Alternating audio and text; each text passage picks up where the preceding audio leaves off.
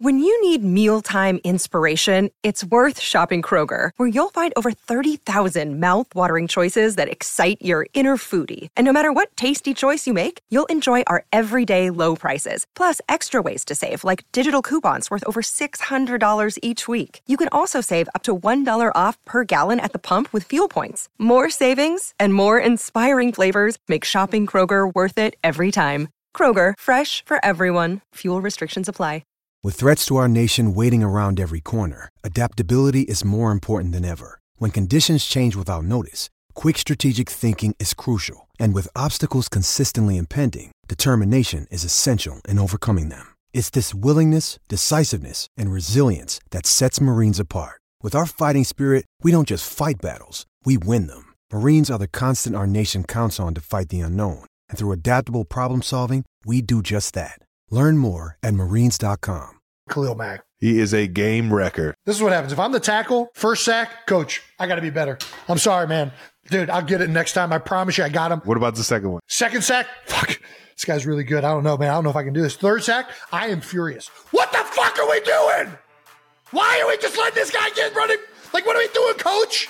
I'd be furious if I'm the tackle. I would be so mad. Welcome back to New Heights, ladies and gentlemen, presented by Wave Sports and Entertainment, and also presented by the all new Experian Smart Money debit card. The debit card that builds credit without the debt. That's so smart. Ah, why did it take us so long to get to this point? Experian, thank you for that. Well done, We are your hosts. I'm Travis Kelce. This is my big brother Jason. New episodes drop every Wednesday during the NFL season, so subscribe on YouTube and wherever you get those podcasts. And follow the show on all social media platforms at New Heights Show with one S. Jason, tell the people what we got coming up. You're not going to believe this, but we got another great episode. Oh, That's right. We're going to get to our week four nail biters. Of course, answer uh, all of our 92 percenters and new 92 percenters. Uh, no dumb questions. And um, yeah, we're going to try and figure out uh, if the NFL is doing maybe a little bit too much. what do you mean? Well, we'll get to it. All right. But first, as always, new news. New news coming Alrighty. in hot. I'll tell you what, I might have to jump off this new news with this uh, beautiful blue jersey that I have on. Oh, Um, there we go. Probably one of the Just get right to it. more interesting things. I think that, everybody uh, watching is probably yeah, dying probably- to know why you're wearing a. why I'm wearing a beautiful BYU. 87 jersey from BYU. That's right. That's Brigham Young right there. How about Uh, that? shout out to Check. We had a uh, a good gentleman's bet in the locker room, or really in the entire facility, because we got a handful of BYU guys and a couple UC fellas. It was an even line just about the entire uh, entire week, so we just went with uh, the winner loss Straight up. um, just right. straight up. And uh, sure enough, Cincinnati lost by seven. So my bet was if I lost, I had to wear a BYU jersey on the show. And of course, if they lost, uh, they all had to drink a beer with me. oh, wow. So they didn't have to wear a jersey? kidding. They didn't agree it? to that. They didn't agree to that. Uh, but I did bet them. I was like, you got to come to a Vegas pool party with me at least. But they will go to that. They would go to that. They were, they were up for that. Yeah. So they're down to go to the pool party, but not to drink a beer. Yeah. No. Well, I don't know. know. I almost had them. I almost had them. I don't know once you go to a Vegas, once Yeah, you go to a. Vegas pool bar, you're just Hey, like, you don't right, know what you're one." about to see at that Vegas pool party now. Um, this bet took place on team premises. No, no, it did not. I, I thought you just said when you were just talking, you said at no, the I facilities said you guys made the bet. There was a few people in the facility that go to BYU. I never said it happened in the facility. Because Oh, as you know, betting on league facilities is strictly forbidden. So Then you that's be why we didn't do it. We did Okay, it over perfect. text when we all were out of sure. the building. just okay. That's smart. That's good. All right. Well, um, well, you look great in it. I'm not gonna lie. I would say this jersey might have been worn. This might be a game worn jersey because you know guys guys when it's too tight on their arms they they cut the corners there, and these corners are cut. So I don't know if I just if I just took this off a guy's back from being in the game. They threw my name on it. How did they get your name on it that quick? These- That's those fast. Mormons, those Mormons work in mysterious ways, man. Hey, well, yeah. When you don't drink or go to Vegas pool parties, you got a lot of time on your hand. Way to go! Way to go, BYU. All I was walking around the facility today and had Yeah. a few guys mention that, oh, I heard you're going to be wearing the jersey. I'm just like, damn, that word spread quick. Heard Chad Lewis, legendary BYU guys, excited about it. And Eagle, Big Did Andy say anything Eagle about at the it? tight end. Yeah, no, he mentioned it. He mentioned. He said, "I heard you're wearing this jersey." I'm just like, damn it, they're making. Dude, you got to you You'll got see it, big. I'll wear it with pride. I'll wear it with pride. Shout out to BYU BYU for getting the dub. Cincinnati, let's go, baby. Come on, let's get back on the train, baby. You see? you got a BYU jersey and an Andy Reid mustache. This is a quite the scene. All righty. Let's get to the other new news. New Heights is officially the number one podcast on Apple, Spotify. I think just about every podcast uh, network at this point. That's crazy, man. Uh, we are officially on the map. Both Travis and I have officially We are been on, put on the, the, map. map. Just when you think you were s- skating away from it. We have also reached 1 million followers on our Instagram account. Damn. Thank you to everyone who tuned in to our regular episode and our Stone Cold Jones Man, that was a special guest episode last week. That was All of the 92 percenters, the new 92 percenters. Yeah, nothing out of the ordinary from week three. So can't uh, really explain why the the boost in viewership, but we appreciate all you guys tuning in. Appreciate you guys. Do we have any favorite moments uh, from the Chris Jones episode, Trev? I mean, I just yeah, me getting called Malibu's most wanted might be the the funniest shit um, I've heard in a long time. Dude, T, and then somebody put in uh, the uh, one of the comments I saw from one of the fans. was Ninety-two percenters ran with it. That's why we love the Instead of B. Rad, it was T Rav. I think that might be the new nickname. T Rav. Don't be hating. Don't be hating. Yeah. Um. You got to love the Tyreek Hill trash talk, though, man. That's always fun. Tyreek actually, uh, what did he do? He responded with the, um, I'm 195 now. I got that South Beach weight now. Uh, after um, Chris Jones was talking about he's just too light. Then he weighs 140 pounds. He got little man syndrome. That uh, that I'll tell you what, man. Being down there in South Florida, man, you train down there, and that the weight is coming off. Yeah, There's it's no- definitely gonna. There's no running from that. it's gonna affect you. what about you? What was your favorite part? My favorite part was the whole thing. It was hilarious. Chris is hilarious. Um, you know, I've never really talked in depth with Chris that much. I've only really talked to him after games. So to get to know him, his personality, see how funny he is, really, really enjoyed just talking to him. The 40 story, obviously, I think stole the show. Well, let's keep this thing moving and get the fan mentions of the week out right now. This is something uh, you've all been commenting on for the past few weeks, and it's uh, it's about time we finally addressed it. Jason, What's up? what the fuck is going on with your microphone, dog? Do you try and wash that and it like just gets all the lint and the hairballs on it, or is it just the Is filthiest thing ever? Yeah, we have a lot of comments talking about how you just have lint and dirt all over your shit. Look at you. You didn't even pull the right thing off. That's disgusting. From Mr. Crawford 87 is anyone else wanting to clean the windscreen cover on Jason's microphone? First of all, I had no idea that's what these things are fucking called. Is that what this is? Yeah, a wind screen cover. Uh, I guess it's Um, supposed to block the wind. I mean, let me tell you this. If you think this is dirty, you should see the rest of my house. You obviously I haven't ch- watched the documentary, if you think this is bad, because uh, got some dirt in there. Okay, I think I got it. I think I got just about everything. I don't know if there's something wrong with my screen, but you did definitely did not get that. I think I got it all. Everything. Yeah, I got it. Oh boy, good for you, man. If you guys think this is bad, you should have seen our dorm room when we lived together at Cincinnati. It was, whew. Oh my god. I think when we were moving out, um, we for, like legitimately found a full pizza box under one of the beds that still had pizza in it, if I'm not mistaken. And it wasn't Yeah. my bed. I'm just gonna say, wasn't my Well, bed. must have been mine because I was getting a fuck ton of That was the only Adriaticos down the street. yeah, I was I was getting Hey, shout out Adriaticos for lunch every fucking day. Everybody talks about Skyline Chili. They don't know That's about it from Cincinnati, right? Skyline Chili, but hey, Gold Star. Uh, yeah, sorry. I don't even eat Everybody talks shit. about Cincinnati chili. Get you some of that Adriatico's Bearcat pizza. You'll enjoy it. Oh man, it doesn't get any fucking better than that. All righty. I'll tell you what, man. I remember that uh, my bed smelled like tequila for well, an I entire don't know. Why year. would, why would that happen? Why would your bed smell like tequila? Why would that happen? Well, because there was a random bottle of Jose Cuervo Gold uh, sitting in the living room, warm, I should say, and uh, it was my twenty first. It was my twenty first birthday. It was uh, it was it was like a Wednesday or Thursday night during the season, so we kn- knew we had, Had practice, practice in the the next day. morning. For Yeah. sure. Yeah. Had practice the next day, so I was like, ah, I don't want to go out tonight. I'm going to wait till the end of practice on Friday and then go celebrate my birthday on Friday.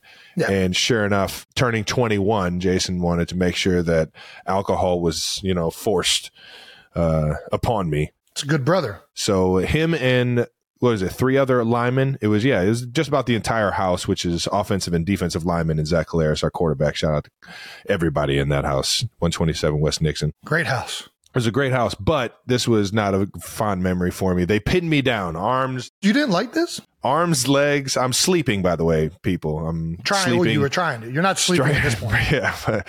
Again, clock strikes midnight, and here come the cavalry. Just come in, just pin me down. Arms, one 300 pound man on each arm, one 300 pound man on each leg. And Jason comes in and says, "Open up." and I'm like, Mm-mm, "I ain't doing it. You guys are, fucking- mm-mm, I'm not doing it." And then pinches the nose, so I have to, I have to breathe out of my mouth. Classic Big Brother move right there. This shit's a fucking movie, and pours the entire bottle of Jose Cuervo It was not the whole bottle. Don't be dramatic. It was the entire fucking bottle to the point where I cough up the tequila after one gulp. It was not. It goes through my nose, into my eyes, and all over my fucking bed. So not only did he ruin my night of sleep, but for the rest of that fuck, like really the rest of that season, my bed had like a little bit of, like just a teeny bit of just scent of tequila at all times. So every time I went to sleep, I was reminded that I was 21 now. Happy birthday. you You're welcome. cocksucker. You, you went to University of Cincinnati, not BYU. What'd you expect? Fuck yeah. I wish I would have went there. Go Cougs, man. Fuck. you only turned 21 one time. There'll be plenty of practices. well, yeah. Who uh, who ruined your 21st birthday, Jason? I don't remember. I, I remember I did a shot. I remember I did a four horseman shot, my first four horsemen ever when I was 21, I think. Give the people some uh, understanding. What's a what's a four horseman shot?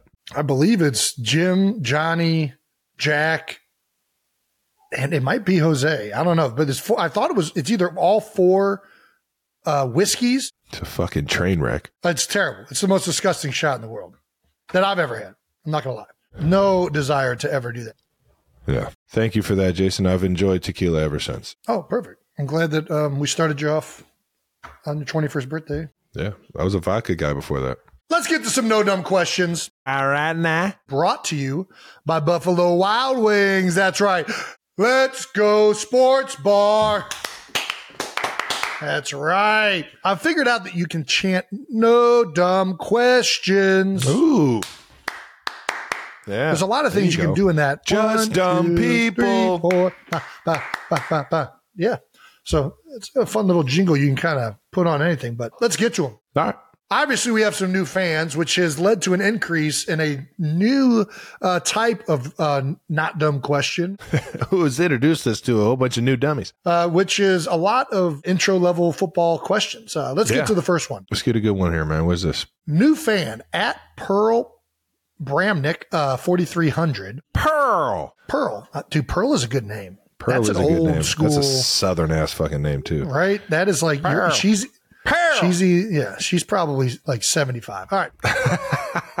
Pearl, uh, Swifty here. Not going to lie. I learned more in like five minutes of no dumb questions than I have Ah. from watching my husband watch football for years and having him half explain things to me as we go. Thanks, guys. This whole time, I thought we weren't making any sense at all. Yeah, that's not a question. That's just a statement. And uh, glad we could be of some help, Pearl. Yeah. There were a lot of comments of like, how can people ask these questions? Listen, I'm all about expanding football's audience. This is why we're here. Yeah. Come on There's no in. dumb questions. Join the game Whatever you think. Ask away. Ask Have fun with it. away. We won't call you dumb if you ask a no dumb question. So that wasn't a question. I read this wrong, I guess. That was just a comment. I guess pearls wasn't a question. I fucked that up. All right, whatever. First no dumb question is from Laura, Fucking dumbass. Chicago N1 and N2. Heart, blue heart. Okay. All right. Yeah. One, who is Gronk? Two, why does Travis do the archer pose when he enters the stadium? Three, can you please explain one versus two point conversions and why teams choose to do one over the other? I never know what is going on. All right, we got you, Laura. All right, one, Gronk. Who is Gronk? Gronk is uh, the uh, keeper of the turf. It's on every field has somebody who is in charge of maintenance of the turf, and that is known as the Gronk of that field. He's such bullshit. He just blatantly lied to you. He's fucking. He's playing the fiddle right now. Yeah, Rob Gronkowski is um, known as one of the greatest football players of all time. one of. You're just going to say one of. I was wondering where you're going to go with it. I say greatest football players of all time. Oh, you did say that. Yeah. I didn't say anything about tight end, which was the position that he played that he was extremely good at. Arguably the best to ever do it. What is Gronk? Who is Gronk? Gronk is uh he's like the most dominant force. Well, let's start with his name. R- Gronk Gronkowski, is one of the short most- for Rob Gronkowski. There you go. All right. I see you. You're getting good at this whole like break it down thing, man. This guy's good, man. He's a tight end, played for the Patriots, Buccaneers. Am I missing anybody else? Yeah, won four Super Bowls. Uh, got a list of accolades that, um, yeah, we'll get him a first ballot Hall of Fame. One of the most unstoppable forces. I think Travis was on to something when he was getting to that. I mean, blocking, defending. You know, he was just one of the most unstoppable players of all time. And when you become that unstoppable, they just shorten your name because they get tired of saying Gronkowski, Gronkowski, Gronk. It's like, no, that's just Gronk. That's Gronk. That's Gronk, baby. and then other people try and steal it.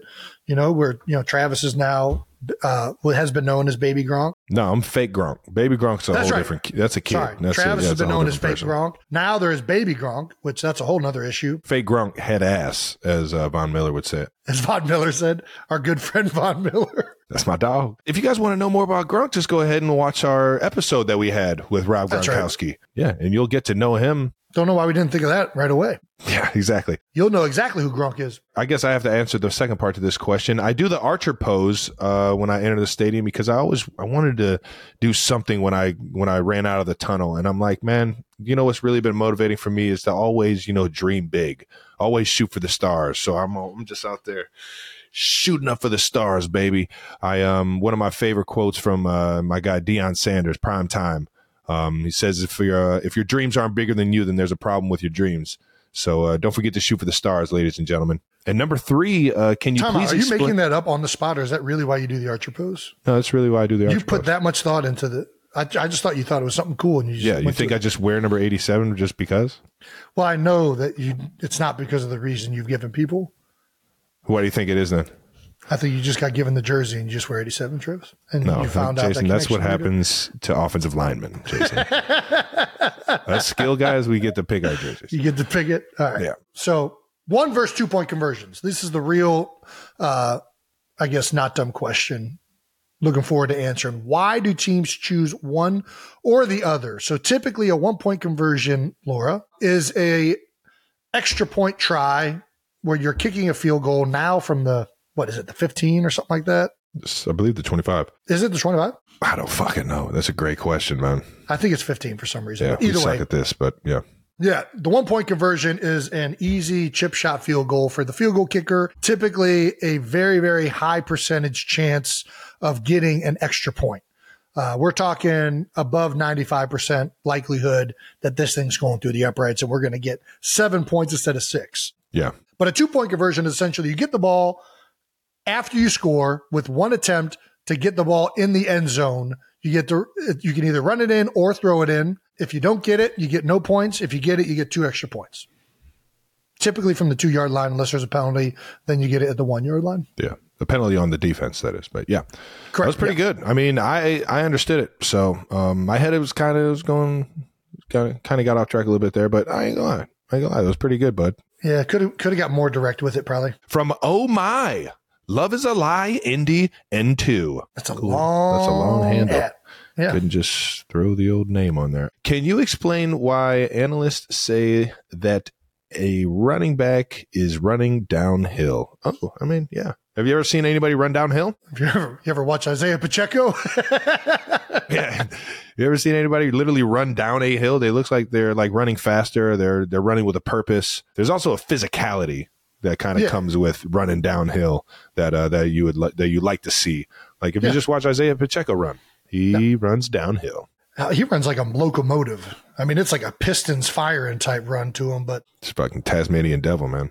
who is the most downhill running back of all time? So downhill running back is a guy who builds up momentum as he's running the ball, and it typically turns into like almost like an unstoppable force the more momentum that it builds up. Right away, I think of my favorite running back growing up. Shout out to uh, the bus, Jerome, Jerome Bettis. Bettis. Yeah, the bus. Another guy I think of would be Larry Csonka. I feel like Yeah. when he was very similar, Yeah, when he got yeah. moving, he just kind of was bouncing people off of him. I've only seen highlights, so yeah. I would say Jim Brown could be one at times, but I feel like he was too, he had too much of the shiftiness at the same time. He had thunder and lightning. You know what I mean? Jim Brown had it all. He had it all. So I, I, I, I think he was more under control. Like running downhill is like the running back's going to fall on his face if somebody doesn't try and tackle him. The one I think of right now is Derrick Henry Oh, in our game today. I mean, the guy, he's a lot of outside, inside zone, outside zone. got to hit He's him before he gets. yeah.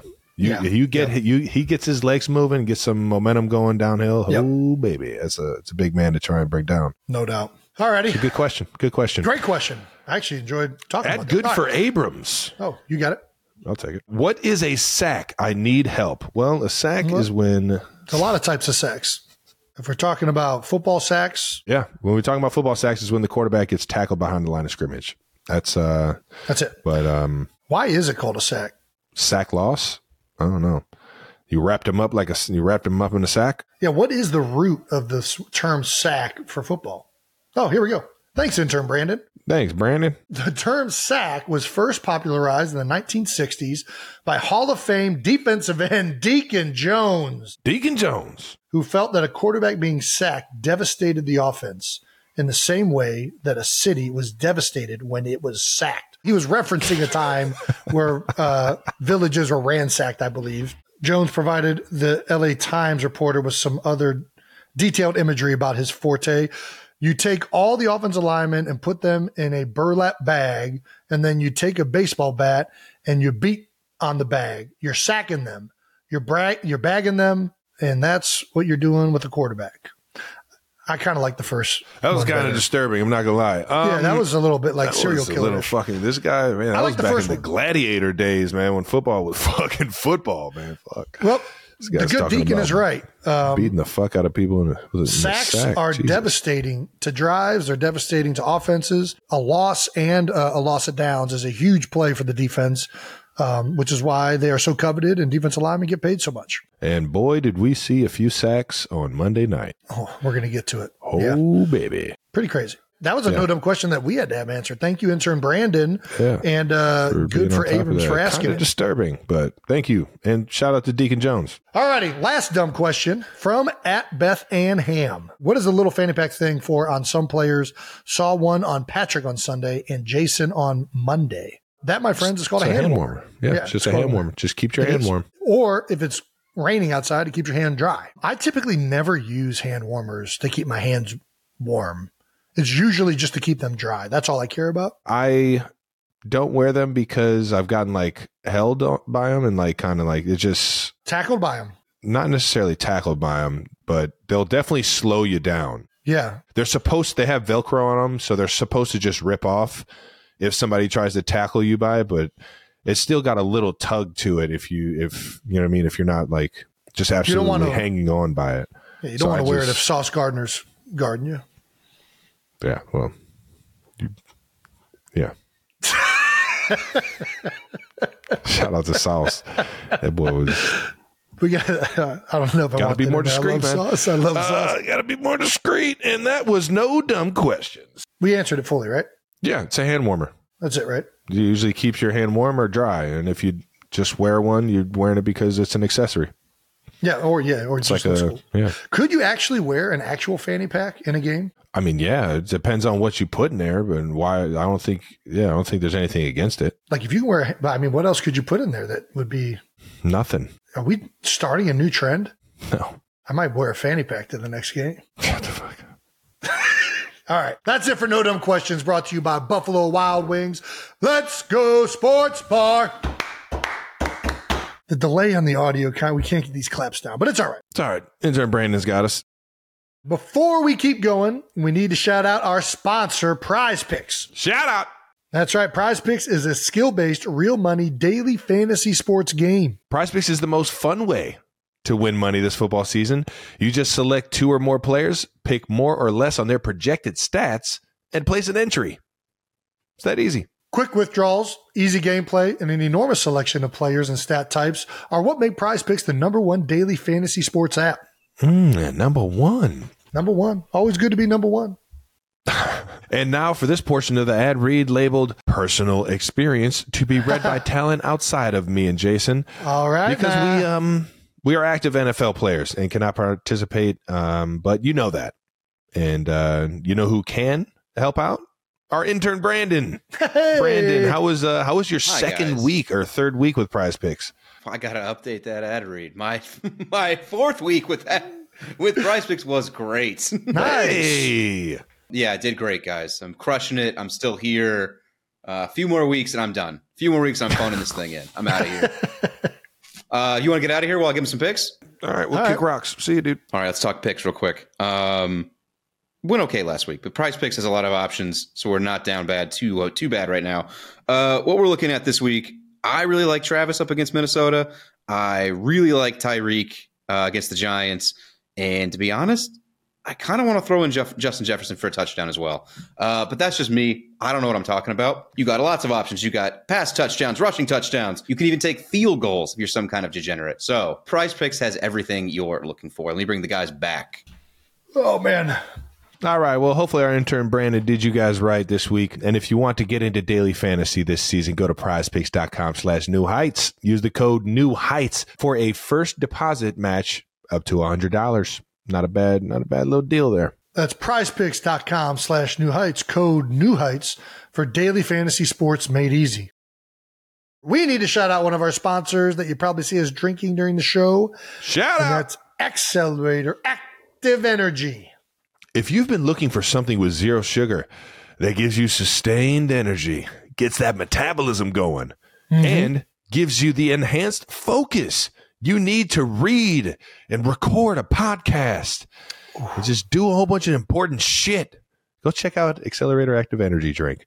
How about I got that? Uh, I got that kiwi lime on fucking standby. I got that like Georgia- a hundred more in the fridge behind me. This shit is crack, liquid crack.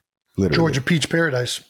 Ooh, All right. that's not bad. Accelerator Active Energy is available nationwide at Target, Hy-Vee, and Quick Trip. Go get you some of this sugar free liquid crack. Get you some plant-based thermogenics. Bold topics to wrap up week four in the NFL. Uh, we usually start off with our games. Jason, I'll tee up yours first, man. Eagles 34, Commanders 31. Little overtime thriller. The division games, man, those are fucking, Dude. those games are fucking real deal every fucking time. Who Doesn't doesn't matter. love a little free football? yeah, that was, uh, that was wild, man. Initial thoughts, man. Yeah, I mean, obviously, like you said, in division games are tough. There's a lot of knowledge and familiarity with the team you're playing. We played against a lot of those guys, especially the guys I was going against, Jonathan Allen and Da'Ron Payne. We've had a lot of matchups against each other. You're, you're playing against a team that fully knows what you do well, what you don't do well, how they can attack you, and it's always going to be interesting. And it always, it also means more. You know, the division games are going to have more uh, implications come playoff time. So, you know, everything kind of starts with trying to win your division in this league. Commanders got the better of us last time we played them. We had four turnovers, I think, in that game. Not a highlight for us last year, but, um, you know, got to, uh, get him this week at home and, uh, took us in overtime, but we got it done. Yeah. No, man. I um, and shout out to the Commanders, man. That's a that's a hungry football team right there, man. Those guys fight. Um, and I personally have an absolute blast watching their offense, knowing that uh, Eric Bieniemy, EB. one of my favorite coaches of all time, is uh is he's at the he's at the helm of uh, everything they do offensively over there, and it's um it's fun. I kind of like play the guessing game uh, on what they're going to do and what plays they're going to run because they run a lot of the plays that we ran last year or have ran still to this day.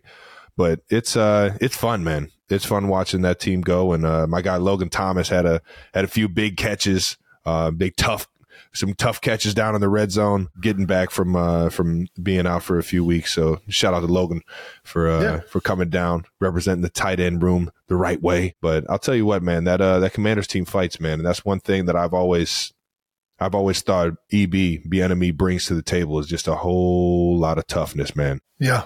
and uh, it just trickles down. You you can't go through practice and through a training camp and um, be underneath his coaching without having just a little bit more grit to you, man. It's just how he uh, how he goes about his business. Yeah, you guys, uh, you guys were down seven and a half. Um, was there anything? Was there anything like that you guys did at halftime to really flip the switch? No, I mean, I think we, we, we got in a better rhythm in the second half. I mean, we only had four possessions in the first half. Damn. They did a good job.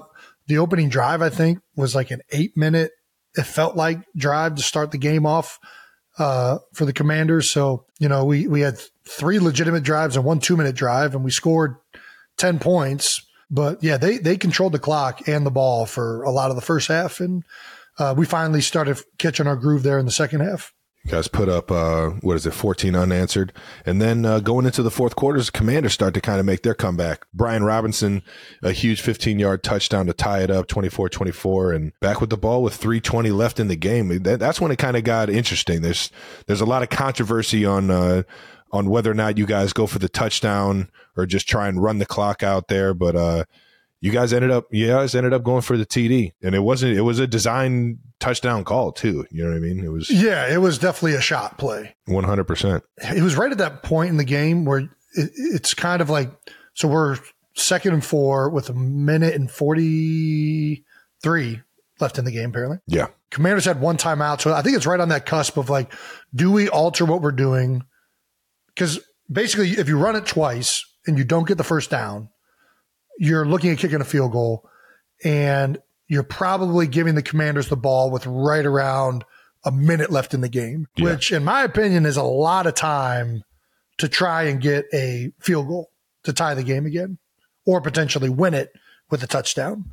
Um, so I think that's one of those things where it's probably, I don't know what the analytics would say, to be honest with you. I feel a lot more comfortable scoring seven points. If I could score seven points late in the game like that and go up a, a touchdown, I think I'm taking that over any of it. I, th- there's definitely a yeah. Go ahead. No, I'm with you. I think I think at the end of the day, I think a, a, a mistake that a lot of teams make in two minute situations is that they become passive too quickly, whether it's defense or offense. You go into the situational uh, calls that kind of handcuff and make you predictable. And hey, you know this game's tied. Let's just until we know for sure that we can run the clock down and kick a field goal to win it or give them minimal, minimal time left. Let's just operate our offense and let's try and score points because that's the biggest thing that we need to do on this drive. Obviously, Jalen and AJ uh, connected for a uh, long score. I think we were on like the 25 yard line, somewhere around there, 28, something like that. AJ made an unbelievable play, super fired up, kind of got tangled up after the play. Might have, you know, got a personal, he did get a personal foul.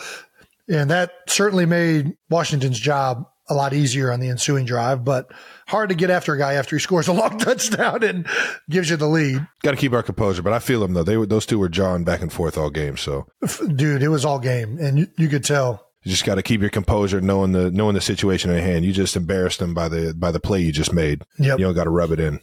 I'm He with you. feels it. Trust me, he feels it. He knows. He knows. Um, but yeah, you know, as soon as we scored, I think everybody's like, okay, they got a lot of time. Our defense is going to have to come out here and, and get it done. And That's a good lead to give a good defense, though. You know what I mean? yeah, for sure. I mean, you're up You a touchdown. dogs up front. They got to throw it. we know our defensive line is is stacked, and um, Oh, yeah. you know, whenever you have a great D line, it's it's daunting for an offensive line going into a two minute. But the Commanders, Sam Howell, I mean, dude, he played great. He really did. Coming off of a game where I think he threw like four interceptions, maybe last game. You know, he did not do that this game. He played lights out. Uh, coming back, they score again. Now back to the one point, two point conversion. Uh, no dumb question. This is the other thing that's being brought up from the game, which is, you know, should Riverboat Ron have gone with a two point conversion attempt? I don't know. I, I, this is always one of those where it's damned if you do, damned if you don't. Yeah. I'll tell you you, what, man. You're I'm going coach. for it. I'm going You're for going it. I two point? I play yeah, my play calls are all like I'm playing Madden anyways. So I'm going for, I go for it on fourth down. If it's Yeah. like fourth and 10 in my own fucking 20 yard line, I'm I'm probably going for it. I say this: we we scored. We uh, Doug Pederson's first year here. We're playing the Baltimore Ravens. We go down, score a touchdown right at the end of the game. Same exact situation. Go for it. All of a sudden, two point wins it, one point ties it. We go for two, and we lost the game. So I'm kind of in favor of going to overtime after that. I think a lot of it depends on the situation of the game. How good has their red zone defense been? How confident do you feel about your two point plays? You got a good play. If you got a good play, Have you already run that good play? Because usually in a game, you go in with You got that good one in maybe two two point plays, right? Like you're like Yeah. you don't go in with a bunch on the call sheet. So Right. um, you know, maybe they weren't maybe maybe EB wasn't confident with the two point play or Yeah. um, who knows. And shout out Either to way, Dougie P. He's got Dougie P's got like one of the most legendary like two point conversion like stats and fourth down conversion stats of all time. I mean, how many times he goes for it and how many times he gets it. So that was just the one. That was just the one time that it didn't play out for him. should be Riverboat Doug. All right now, Ooh, what's a good one? What's a good one for Doug? Uh, double down, Doug. Right. Double Uh, down Doug. I like that. That's good. Either way, obviously the commanders like to go for one point and uh, we get a little bit of free football. Free football, a little overtime football. Commanders got it, man. They won the toss. That's a huge part of playing fucking overtime football is winning that toss. But they go three and out. Every time I've seen the coin that has been flipped, the coin that Two they used, Two sided. and the reason no, the reason I know Oh. it, the reason I remember this coin is because on one side of the coin it's a jersey with the number sixty-two, and every time that coin has been flipped, Tails. it's landed 62. And I think that's tails. I forget whether that's tails or head, but every time that coin has been flipped, 62 has been face up. So th- immediately when they called it, I was like, fuck. And they got it. Say that coin. That coin just always goes tail up. So the Commanders, uh, they go three and out, and Yeah. during the next drive, fourth and one, what does Sirianni call the most unstoppable play in the game? Organized mass. 92%, baby. comes in clutch once again. You guys convert the first and then go down through the fucking uprights. Earlier in the game, uh, you guys actually get called for offsides on a sneak. yeah. Dickerson was just he was he was level with you. I don't think he was ahead of you. I just think he was level with you, and they were like, "Yeah, nah." Well, I think they actually might have screwed this up. I- I'll be interested to see what Ferrari says. So we got warned about this in the week. You know, defensive players have been lined up in the neutral zone to try and stop the play. And that we've seen that called on opposing defensive lines. But they did send a warning that Landon has been in the neutral zone and that that is against, like, the only player allowed in the neutral zone is a center. So You I guess for all the Swifties and even like regular football fans, I don't know how familiar people are with the neutral zone, but the ball is a neutral zone. No offensive player or defensive player can break the plane of either side of the ball. All the offensive players have to be behind the ball, other than the center who is obviously holding the ball. And all of the defensive players have to be on the other side of the ball. Landon has been lining up in the neutral zone. So they warned us That's before the close. game. He's still he's still a hair behind you. you. We can see it from that picture right there. The reason they called this though, they said that his hand was in the neutral zone, and you see that hand in in the neutral zone. Yeah, I also see a defensive player. Yeah, well, dude, so they were actually Da'Ron Payne was putting his hand under the ball, which that's a whole nother thing. But regardless, I don't. Whatever. It's everybody's gonna be jockeying for position. I don't give a crap. Let's just run the play. Listen, man, you already know that that play is pretty unstoppable. You got to do something. If you ain't cheating, you ain't trying. But the problem is that's not Landon's hand. That's my hand. What I'm getting at, I get in a four point stance on goal line sneak. That's my left hand. Oh. And they oh. called it on Landon, but Landon's hand is behind the ball. So I think they messed this up actually. But that's what happens when you go searching for things. That's crazy. That do, just looking at it from that view, though, it does look like that's your that's not your hand. Yeah, that looks like it's his hand. Yeah, and that's a problem when you go looking to make a call, in my opinion. But whatever. They did a good job on that play. I don't know if we would have got it even without the offsides. Teams, I'll say this right now, and you're seeing it across the league. Defenses are doing a much better job at defending this play than they've done since I've been in the league. There's an emphasis being made. We have always got quarterback sneaks, if I'm being honest, very easily against the commanders. The commanders came out with a much better attempt at stopping this play than they've ever had. They must have fucking hit up your uh who was buddy that came in, the Scottish man? Uh, They oh must my have hit him up. They were like, Hey, how do you stop this organized mass? Yeah. You got to unorganize it. Obviously. Genius, damn it. it's no longer the tush push. It is officially the brotherly shove. it's a better name. It I don't is, know who man. came up with this, but Shout out it's to you. long overdue. That's a much better name for it, and it and it speaks to the team and the city that has really gotten this thing going in the NFL. So I love it. Well, just to uh, give you guys some good numbers here, the tush push conversions of uh, 2023, the Eagles are 10 of 11 at 91%, keeping that thing right around the Like the we've always said, projected number, 92%. right? Hey, that's within the standard deviation. Rest of the league, though, not so hot. 49 of 71, getting us at a whopping 68%. Man, I'm telling you, teams are doing a better job this year. yeah. I mean, defensive teams. They have clearly, it's been on their radar. They've been talking to Scottish rugby guys. They've been figuring it out. I hope that we can stop it in November. Back to the uh, game-winning drive after getting the first uh, on the sneak. You guys um, drive down the field and ultimately set up Jake the Make Elliott for a 54-yard field goal, which he nailed. He nailed. The Eagles win 34-31. DeVonta Smith told the reporter after the game that he calls Jake Elliott Chicken Little. when asked why, DeVonta said, "You seen Chicken Little? That's what he looked like." That's fucked up, man. Why do you call him that? Have you seen the movie? That's fucked up. Does Jake even wear glasses? He does not. Does not wear glasses. he has a beard. Pretty much the only thing that he has in common with Chicken Little is that he is the skinniest and shortest guy on the roster, but got a big leg. But yeah, You think uh you think DeVonta has gotten a Chicken Little comment before? You think somebody was like, "You look like Chicken Little"? That's probably and what's in his he head. probably just was like, "Nah, I don't really look. I'ma I know pass the real off." Chicken Little." Yeah, that's too funny.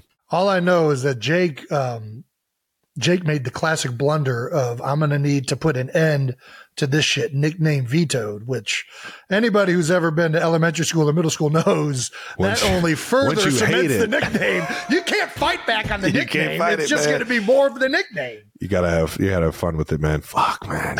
Nah, we can't be calling Jake Chicken Little out here. I man. like Jake the Make. I don't know if that if if Brandon came up with that, putting it in as long as he keeps never, making, as I've long as he keeps making it, them. but I like that Jake the Make. That's good. Final thoughts on the game. I gave him the Wayne's World at the end of the game. If we can get that clip on here, Brandon, I gave him the "We are not worthy." We are not, are not worthy. worthy. We are not We are not worthy. worthy. And I was trying to. I don't know why I was thinking of it, but then I remembered your pregame fit uh, in your Instagram post. I had the Wayne's World hat, World. baby. I was going back to New York, man. I had to show SNL a little love, man. That's some good shit. Showing. All righty, before we keep going, we got to let you know about something new and unexpected from our friends at Experian. It's the all new Experian Smart Money debit card and digital checking account that helps you build credit without the debt. How's that possible? All right. So basically, all it does is use the monthly payments you're already making, like utilities, whatever streaming of services you're using, or even rent to raise your credit scores. I mean, that makes sense. I don't know why that wouldn't raise your credit score. Yeah, I don't understand why banks haven't done this sooner. And because it's a debit card, it won't get you into debt. That's right. How nice is that? It's a debit card and checking account, not a credit card. I'm not going to lie. I really wish I had this back uh, when I was in college. Yeah, my credit wouldn't be that bad. The craziest thing was when I was getting paid by the NFL, my credit score was nothing because I had never had a credit card. Yeah. And it was beyond infuriating that I couldn't get loans out, even though I would always pay, I would always pay. Uh, Kelce always pays his debts. Travis Kelce never pays his utilities, so I came out with an atrocious credit score, knowing that I still had to pay Cincinnati Bell for the energy and a whole bunch of cable companies. Experian is the credit expert. So get the Experian Smart Money debit card and digital checking account at Experian.com slash Kelce. Again, get your Experian Smart Money debit card and digital checking account. Go to Experian.com slash Kelce or download the app for free. Experian is not a bank. Experian Boost results will vary. See terms at Experian.com slash legal. We're not lawyers, folks. Our next partner is AG1, the daily foundational nutrition supplement that helps give me the energy and nutrition to power through workouts and get through the grind of an NFL season. You might not believe it, but I take AG1 every day. Jason, why don't you tell the people why you take it, though? As an NFL player, as a father of three, as a documentary filmmaker, as a cow farmer, I have a lot going on, and AG1 gives me the peace of mind that I'm getting comprehensive nutrients to support my whole body health. And AG1 is NSF certified. Hey. For sports, meaning it's safe to take for professional athletes, Olympians, and just high performance athletes. That's right. Every batch of AG1 is third party tested for over 790 contaminants. So you can feel confident knowing what's on the label is actually in every scoop. So, if a comprehensive solution is what you need from your supplement routine, then try AG1 and get a free one year supply of vitamin D and five free AG1 travel packs with your oh first purchase. I love D travel packs. Go to drinkag1.com slash new heights. That's drinkag1.com slash new heights. Check it out. Check it out. All righty, let's get to yours, Trav. Yep. Chiefs 23, Jets 20. We all watched this one. I mean, everybody watched this one. Yeah, everybody. Sunday night football. Initial thoughts. What do you got? That, that's a good defense, man. That's Yeah. a damn good defense, and, and a very good team too, man. When uh, when Zach Wilson is out there flying around, uh, having fun, making plays, man, that uh, that stadium gets rocking. That's that's home field advantage, one hundred percent. You could feel like you were in a hostile environment when they tied that thing up. Yeah. Other than that, though, I just think uh, offense is we we just got to get rolling, man. We got to get rolling consistently, week to week. Um, put things together back to back. You know, I think we had a great game against the Bears, but started off solid in the first quarter. Uh, got to end the first half a lot better, um, and then start the second half a lot better.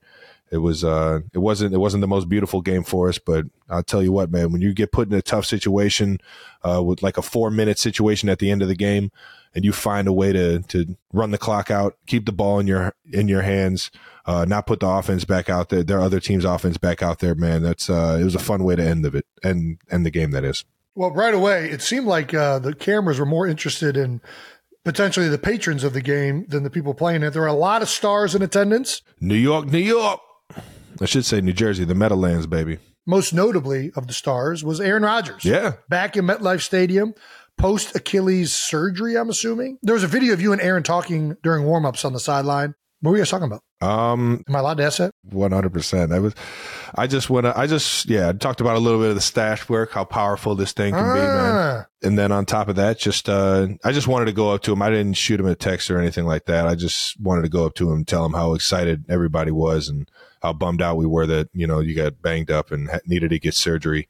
Um, watching Hard Knocks, man, it was just it was electric to see what Aaron Rodgers was going to do with that team. And not to say that they're you know not going to be great because he's not there, but I think that uh, having Aaron there was going to be, you know, that much more entertaining for for somebody that's a fan of the game like I am. Um, but it's, I mean, and you just hate to see the the great ones uh, go down with injury. That's for sure. So I just I just went up to him and told him we were all hurting for him, and uh, hopefully he gets healthy quick. well, it's wild that he was at the game and walking around this soon. I feel like after surgery. Yeah. I think he's. I think he's fully on board with getting back. If they can find, if they can find a way to make the playoffs, I'm pretty sure he's fully on board with getting back by then. Who was the fastest we've seen? I It didn't talk to him about that. Don't fucking hit me, media, with that. Travis, you're because I- announcing right now Aaron I is coming not. back this season. I think, You're announcing that on New Heights. I think I know guys? nothing. No, who was the fastest we've ever seen come back from an Achilles? I think it was Terrell Suggs, right? Didn't Terrell Suggs tear his Achilles early one season and then play later that season? Ah, I can't think of. it. I know Cam Akers came back pretty fucking fast. Yeah. I think a lot of it depends on how it tears, right? Like whether it's like a clean tear or it like sh- kind of like shreds, whatever. I don't know. I'm not a doctor. There's probably a lot that goes into it. How fast your body heals. Like some people's body just takes a little bit longer. You know, Yeah. You know, and he's young, so he'll be all right. the power of the stash, baby. You keep that stash, baby. You'll be back out on the field in November. The other uh, guest that was in attendance, obviously, was Paul Rudd. Hey, Saw your man. my brother. I mean, if we're being very uh, technical, he was our first guest, which happened. Yeah, man. Gave me the birthday uh, shout out last ago. year. It Gave was one year birthday ago because it was this. Your birthday's this week. Shout out! Hey, make sure if you see Travis Kelce this week, everybody wish him a happy birthday. It, it'll be this episode. What airs the fourth, so your birthday will be Thursday. Is that adding up? Yeah, that adds up. All Atta right. boy. Um, yeah. What'd you and Paul talk about? I just had I hadn't seen him in a while, so I just said what's up. Uh, said he just got done uh, filming some stuff. Um, and he's uh, he's back in the city or he's back in the states. So yeah, it was fun to see him there, man. He's a lifelong Chiefs fan. Um, so I've seen him at every Super Bowl, every parade, every big Chiefs moment. Um, him and his son Jack, and we just uh, we've kind of had some fun throughout the uh, throughout the madness and uh, throughout all the wins, man. It's been it's been a blast getting to getting to know him, knowing how much of a fan I am of uh, his entire career, man. So it was cool to see him. He came out of nowhere. I was like, "What, man? He just fired me up for tonight, man. I know my guy Paul Rudd was in the fucking building. Let's go. The stars are out, man. He got to watch a good game. It ended He up did. being an awesome game on Sunday night. Let's start with the first half. Ups and downs. You guys got off to a really hot start, went up 17 nothing in the first quarter. I'm not going to lie. I was not expecting a good game after the first quarter. I thought it was going to be out of hand quickly. Yeah, we got to smell blood in the water, man. We got to smell blood in the water and just fucking keep the foot on the pedal, man. Isiah Pacheco got things going early with a 48 yard rushing touchdown, which I don't even feel right on like announcing that touchdown without bringing up my man Trey Smith's block on that touchdown. My dog. Hey, Dog. listen. I Trey mean, the dancing bear out in space, you never know how it's going to go. vicious. It's either a, a KO or it's a, a lot of elephants on parade. He knew he knew he was gonna he, he was gonna land on his stomach after that Dog. one. He went full Superman. Full extension throw. left his feet. That is such That's a, a three- that is like a a hail mary of an Dude. attempt to get a block, and, And he, he, nailed it. fucking la- yeah, he, he fucking landed it, man. That shit was I love awesome. watching Trey play. I'm not gonna lie. He's the I- best. we need to get him on the podcast. From the gotta first talk to fucking that play, guy. man. From the first fucking play to the end, dude. I love that dude. Yeah, we definitely got to get him on the pod. You heard that, Trey? We're coming um, for you. Pacheco had 84 yards rushing, 42 yards receiving in the first half alone, and back in his home state in New Jersey. Hey, He's worn red everywhere he's been, high school, college at Rutgers, uh, and he finds himself wearing red back in his home state. Put up an outstanding game. We'll get more to that uh, in just a little bit. Pat Mahomes then threw his 200th career touchdown pass two hundo. God damn. uh, to Noah Gray. We saw that one. Mahomes is the fastest quarterback to reach 200 touchdowns in NFL history. Yeah. Cheers to 200 more, bub. let's keep let's keep stacking those things up, huh? How about it? Let's fucking do it. Yeah, man. I mean, Patty Mahomes. My guy Noah Gray, man. I thought that touchdown was if you watch it from uh fr- from actually like diagnosing the play, um Pat did an unbelievable job of you know not just pulling the trigger initially because I was open. Um kind of like saw the defender on Noah leaving Noah to come To and tackle me because sure. Pat's eyes came to me. Yeah. So in time, that's why Pat Mahomes is one of the best, man. That play, uh, it's little things like that, be able to see things that I think would most quarterbacks just aren't fucking Going to notice. able to see. They're just not comfortable enough to keep their eyes on a certain player. But Yeah. Pat Mahomes, 200th. You had like three catches early or something like that. And then it seemed like a lot of the attention on the defense was starting to get applied to you. Three catches, then one drop, and it was just, it was, yeah, it was struggling. We struggled as offense from that point on. It seemed like things were going to get out of hand after the first quarter. Not going to lie. We already talked about that. They also get a field goal. Um, so you guys are leading at the half 20 to 12. Uh, but it definitely felt like the momentum had started to shift a little bit before halftime. Yeah. What I was mean, the we- message at halftime? What were you guys talking about? Finish his game, man. Finish his game. Don't let that what happened there at the end of that first half trickle into the second half, which unfortunately it kind of did. And um, you know that's why it's football, baby. You got to rally the troops sometimes and just you know find ways to win tough games. And even though we made that game hard on ourselves, I think we still you know at the end of the day finished the game the right way. And uh, and that's what you got to be proud of. That's what you got to take away from it. And sometimes you just get fortunate that you know you can take these learning uh, these bumps in the road that uh, that everybody's got to learn and kind of mesh together a little bit more. Uh, you take them with a win, and uh, and that's what at the end of the day, all that fucking matters. Yeah, second half starts. Pat says it himself in the post game interview. What you just said, you got to find a way to win in the second half. Jets tie the game 2020 early in the third quarter. Chiefs D shuts them out the rest of the game. That's, Yeah, that's a good ass defense, man. we gotta we gotta start fucking helping these guys out because they're playing. Yeah. I mean, not that we're not helping them out, but we got to start like really putting up points that we know we're capable of. Because if they're holding teams under three scores or under three touchdowns, I don't I don't see why we can't put up four to five touchdowns a game, man. Uh, we have the firepower to be able to do it. We just got to go out there and stop hurting ourselves, man. Harrison Butker scores what would be the game winning field goal 26 yard field goal. That's my dog. 10 minutes and 51 seconds left in the fourth Harry. to put you guys up 23 20. Let's talk about uh, the controversy a little bit. After uh, the Jets get the ball back, Zach Wilson ends up fumbling. Chiefs D creates a turnover with seven minutes and 24 seconds left in the fourth quarter. You guys then begin to become a classic Andy Reid long drive drill going 15 plays, 45 yards, and killing it all of the time, killing all of the time left on the clock. Um, you even took a direct snap at one point in this drive on third and one, which I always love when the big Yeti's at quarterback. Not right now, man. That thing almost got away from me, boy. I'll tell you what. It was a, you That could tell it was a little bit off of and it was hot. It was and- hot. And I had took I had took a few shots in my left shoulder. I really couldn't like raise it that well. I was like, oh god. The drive was highlighted uh, by a final uh, scramble from Pat Mahomes, a 25 yard scramble where he went down on the fir- on the one yard line uh, to be able to kneel it out and not give the Jets an opportunity to uh, tie the game or win it. But that really might not have been the the highlight of it. I think there was a controversial call. Jets fans have been complaining. Uh, friend of the show, Sauce Gardner, has been uh, saying words. I feel like everybody's been commenting on this. We've heard from a lot of Jets fans, but I think it's time to bring on our own Jets fan, the biggest Jets fan we know, and uh, the person that keeps the show uh, successful on all of our social medias. It didn't feel right to give Jets fans, um, to not give Jets fans an opportunity to speak up. So we decided to bring our own Jets Jake. Please welcome Jets Jake onto the show, everybody. Yeah, Jets Jake. Let's go, Jake. He's doing How's it- great. How's it? How do you? How How's- you feeling, Jake? Yeah, How's your I mean, Tuesday? it's pretty shitty. That was a rough way to watch an end of a football game. Oh, come on. You guys had a fuck. It was one of your best games yet. I'm sitting here taking notes about you guys finishing off the game the right way and blah blah blah. Yeah, ball in, ball in, ball in the hand, ball in hand. You. Oh, ball in the hand. You you you want to talk about the flag in the hand while the pick was called? no, no, no. All right, ball, Right. ball in hand. You want to talk about the fumble that happened right before the drive? Oh, ah, you gotta. No, just, I don't want to talk about that. All right. Shout out to Zach Wilson. Um, Yeah. Nah, man, it was. You know, I.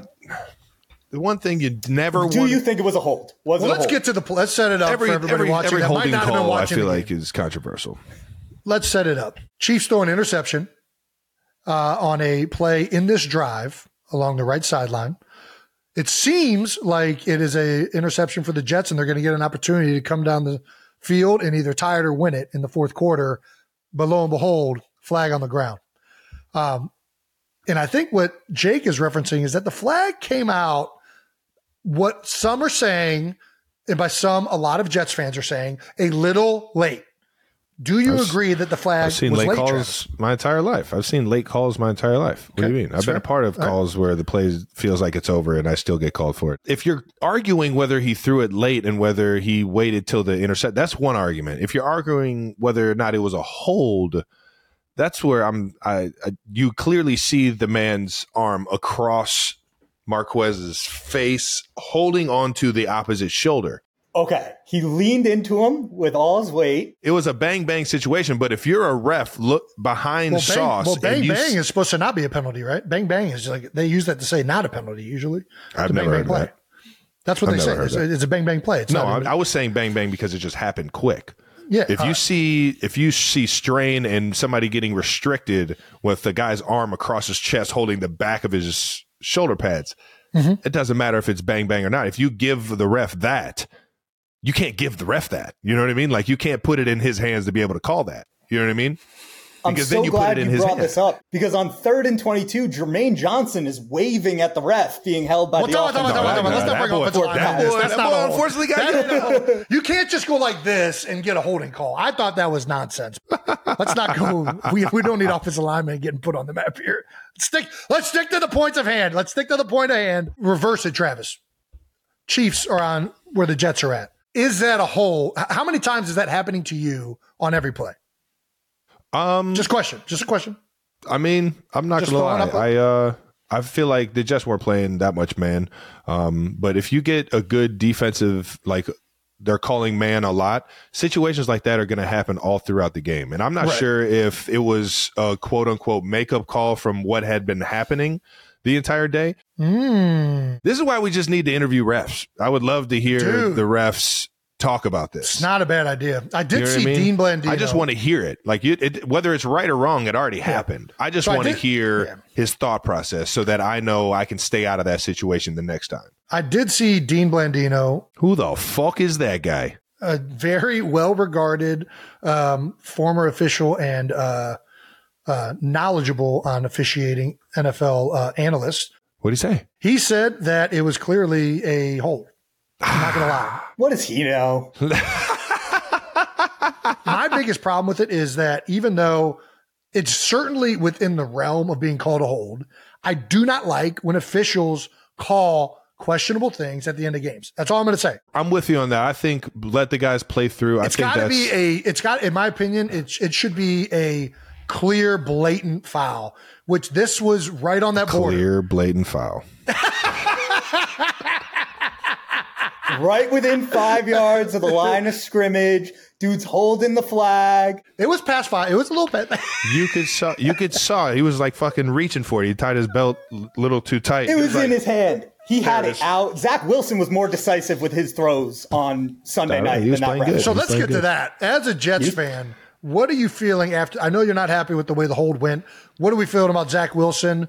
Uh, is the optimism back for Jets fans? Yeah, I mean, I've just been on a roller coaster ride this entire season, but if he plays like that, like Robert Saleh said, we're going to win a lot of games. So, very excited to see him play like that at the end of the season. I think to your point, and Jason, I'll, I'll speak to you and some Eagles fans here. I think we're just sick and tired of some late game calls going for the Chiefs when teams could have, you know, had the ball back and a chance to decide the game with the offense on the field. We just got to give the fans what they want to see, you know, some offensive football. Sounds like you guys aren't playing the game right, man.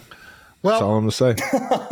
That's a good pun right there. The game, the, the, all the ins and outs, baby. You got to play it right. Tell them to throw the All flag right. faster next time. all right, all right, listen up. Okay, okay, Jake, you've had your time. All right, You're- thank you for joining us, Jake. Everybody, shout Everyone, Jets, Jake, hey, Jets, Jake.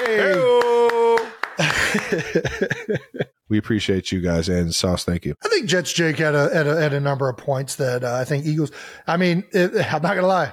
There was late holding call keeps the drive alive for the Chiefs, and then they take a kneel at the one and just run the clock out. Listen, it's the same thing as when um, you know James Bradberry got called for the hold. It's if you're gonna do it and you do it, there's always a chance that he gets called.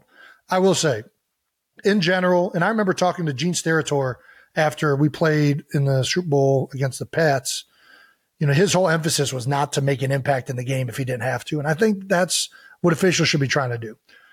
Dean Blandino thinks otherwise. He thinks you just call the game the way you normally call it. Yeah. What I, I'm not a favor of that. Let let let the boys play, ref. Let the boys play. Yeah. Until you got a guy literally on your back and you're trying Well, to that's when catch. you call it though. That's it's got to be egregious. It's got to be egregious. I'm with Was you. I, you just have to, in my mind, you just have to not put it in their hands. I think that's a good way to say it. You know what I mean? Just don't even don't even put it in the ref's hands to make that fucking call. And um you gotta play you gotta play that borderline of being physical and playing smart in, in a situation like that because those calls are detrimental, man, if you if you do get hit with them. I'm I'm, I'm with you. I've been you on can't both put sides, yourself, baby. I've Dude, been on both sides.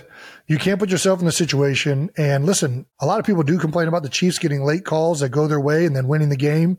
Uh, that's what good teams do. They capitalize on mistakes that other teams make. All right. So, you know, I think that this is a little bit of a fallacy that the Chiefs get all these calls. You only remember it because they end up closing it out after these calls are made. There were other calls out the game that didn't go the Chiefs' way. There are the calls that uh, there were things that didn't happen. It's just that unfortunately the Jets didn't capitalize quite as much. That's football, baby. Man, Robert Saleh was pissed. I don't know if you Yeah, saw the no, game. but I'll was- tell you what, man. I, I'm not happy.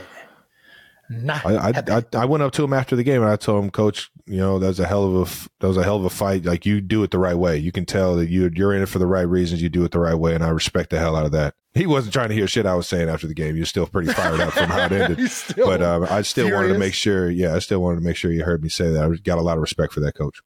And I will say this back to the officiating. Dude, I am so tired of fans, of everybody getting upset at officials. I We've talked about it last year We had a game against the Commanders end on everybody complaining it should have been a face mask. There are going to be missed calls. There are going to be calls that go for you. This is the way the game goes. And the thing that really bothers me is when people like slow mo clip something to prove that something happened. It's like, dude, the refs aren't seeing the slow mo version. You know that, right? Like this happened in real time. It's not going to be, it didn't happen. You didn't have four seconds and a slow mo with a yellow circle to be like, hey, did you see that? Like, Yeah. dude, I'm not interested in uh, second guessing officials with slow mo. I don't even like seeing it. I'm not. I'm not gonna lie. Let's get to the final thoughts on the game that probably a bunch of the people listening want to talk about, and uh, that's Donna Kelce's big weekend. All right now, Mama Kels, man, she's Mama been Kels. on top of the fucking world, man. She's been on the move, man. It's cool seeing everyone follow Mama Mama Kels around and uh and show her all the love. Obviously, Sunday was the second time mom has seen one of our games or both of our games in the same day in one day. Whirlwind, celebrity filled weekend. Obviously, at the Eagles was probably the biggest celebrity that she saw all week. She sat next to Jake from State Farm uh, the entire game, and let me tell you, Jake is that guy is a good neighbor. All right now. Yeah, is this this, gonna uh, be just everybody's like way to you know, jump on jump on TV, just sit next to mom? I mean, it's been working. if I'm an advertiser, I am. Hey, how do we get something next to mom? I mean, she gotta- New Heights gotta some. mom. We need Mom's to wearing the New Heights hat at the Eagles game. She is. She's repping. Repping hard. Maybe that's why her subscriber count's up. Mama Kels is walking billboard for New Heights, baby. And obviously, after the Eagles game, um, she makes a she makes the car trip down to or up to MetLife Stadium for the Yeah, Sunday night game, baby. Chiefs versus the Jets. And uh, it looks like she had made it all of three steps out of the stadium before she is in her Travis Kelce jersey. She had that thing in the fanny pack, man. Still in Philadelphia at the game, and already has taken off my jersey. Thanks, mom. But you guys won. You guys just won. On to the next one. On to the next one. Nice, mom. I was thinking about going too. I don't. I don't. I hope you're not upset. I didn't go, but it was No, Wyatt's birthday, so just Happy birthday, baby. Why? she loves the camera you got her. She's Let's a big fan. go. There's nothing cooler than a little kid going around sn- snapping pics on a Polaroid. Did she take any yet? She has. We got a bunch of them lying around. She took a bunch at her birthday party Saturday. Nice. Uh, she was uh, Papa Papa Kels was uh, sitting with her, showing her how to work it. It was it was awesome. All right, Big Ed, getting in there. So mom leaves the Eagles game and heads to East Rutherford, New Jersey, to watch the Chiefs take on the Jets. It's Sunday night football, and she uh, has to slum it with some B-list celebrities. hey, man. Hey, hey, don't be chopping them down. Oh, so sorry, sorry, sorry, sorry. sorry. Uh, second weekend in a row, she's in the booth with uh, Grammy Award winner Taylor Swift. Yeah. And uh, there were she brought some of her friends. Deadpool was in attendance. Ryan Reynolds, Blake Lively, Wolverine. Big Rye, man. You you've done you've done something with Ryan before. Rob McElhenney's birthday birthday video. I did Rob McElhenney's birthday party. Um, he reached out about any Eagles really being involved with that. I was happy to help. Nice. Uh, me and Rob love my guy Rob. See him in LA this week, probably at the game. Hopefully. Okay, let's get let's get right to it. Is the NFL overdoing it? What is your honest opinion? Not I think- take away. I think everybody's just, like, your overwhelmed feelings with- for Taylor. What is your honest opinion on how the NFL is treating uh, celebrities at games? I think it's fun when they show uh, who all is at the game. You know, I think uh, I think it brings a little bit more to the atmosphere, brings a little bit more to to what you're watching. Um, but at the same time, I think uh, They're overdoing it, they're they're overdoing it a little bit for sure, especially my situation. right? I think they're they're just trying to have fun with it, and um, a lot Here's of uh, a lot of the people watching. Go ahead, let's hear it. I just think the NFL is not used to celebrities coming to the games. Like basketball has it figured out. They're all courtside. They're sitting there. They show them once or twice, and then and then they but they get back to the game. NFL is like, oh, look at all these A-list celebrities in the game. Keep showing them, show them, show them, show 'em." Dude, listen. You show them once, let them know they're there. Maybe after a touchdown, you get a little clip, but it, you can't you can't be overboard with it. Yeah. People are there to watch the game, right? Yeah, they're not there to get thrown on TV. I'll tell you what, though, it is uh, because you never know. You get caught, you know, just throwing a big old cheeseburger in, and you look like an idiot. Mm. You know what I mean? Like there's certain things that you you just don't want to be on TV at all time. You know? Well, it was a lot. Not only was it a lot of the celebrities, but dude, how many commercials have you done every commercial break, it was about seven commercials with Travis Kelce. Yeah, we racked it up in the offseason. It was a busy offseason. we racked it up. You still got like two more too, ladies and gentlemen. Just in just in More case you. Got- you still got at least one or two more got coming. Experian. They got the State Farm My Auto. Shout out to Pat for bringing me into that one. Yep, yep. Experian, who's now the uh, proud presenter of New Heights. That's right. Yeah, no, we got them all, man. We're in there. We got we got everyone you can think of. It's been a good. It's been a good We've covered for, all. For, yeah, we've covered all T-Rav. national commercials. T is don't be hating. Don't, be hating. More than two million female viewers. That's got to be an NFL record right there. Oh shit! Damn, two million female viewers. How do you even calculate that? You there's gender TVs. Like how do That's a you? good question. fucking- How do you know? How do you how do you even equate that? You just base it off of all the other things on that TV they watch, and it's, ah, it's definitely a female right here. Yeah. I guess what we do know is they're not going to slow down with it because this was the highest Sunday night viewed game that they've had in a while. 27 million viewers tuned in to watch Zach Wilson take on the uh, Kansas City Chiefs. I think a, a few of them might have been there for uh, Deadpool and uh, uh, Taylor And Wolverine. and Wolverine. Oh, yeah, Dude, what else? I'm Taylor. trying to think of what else Hugh Jackman's been in. I know the the Showman.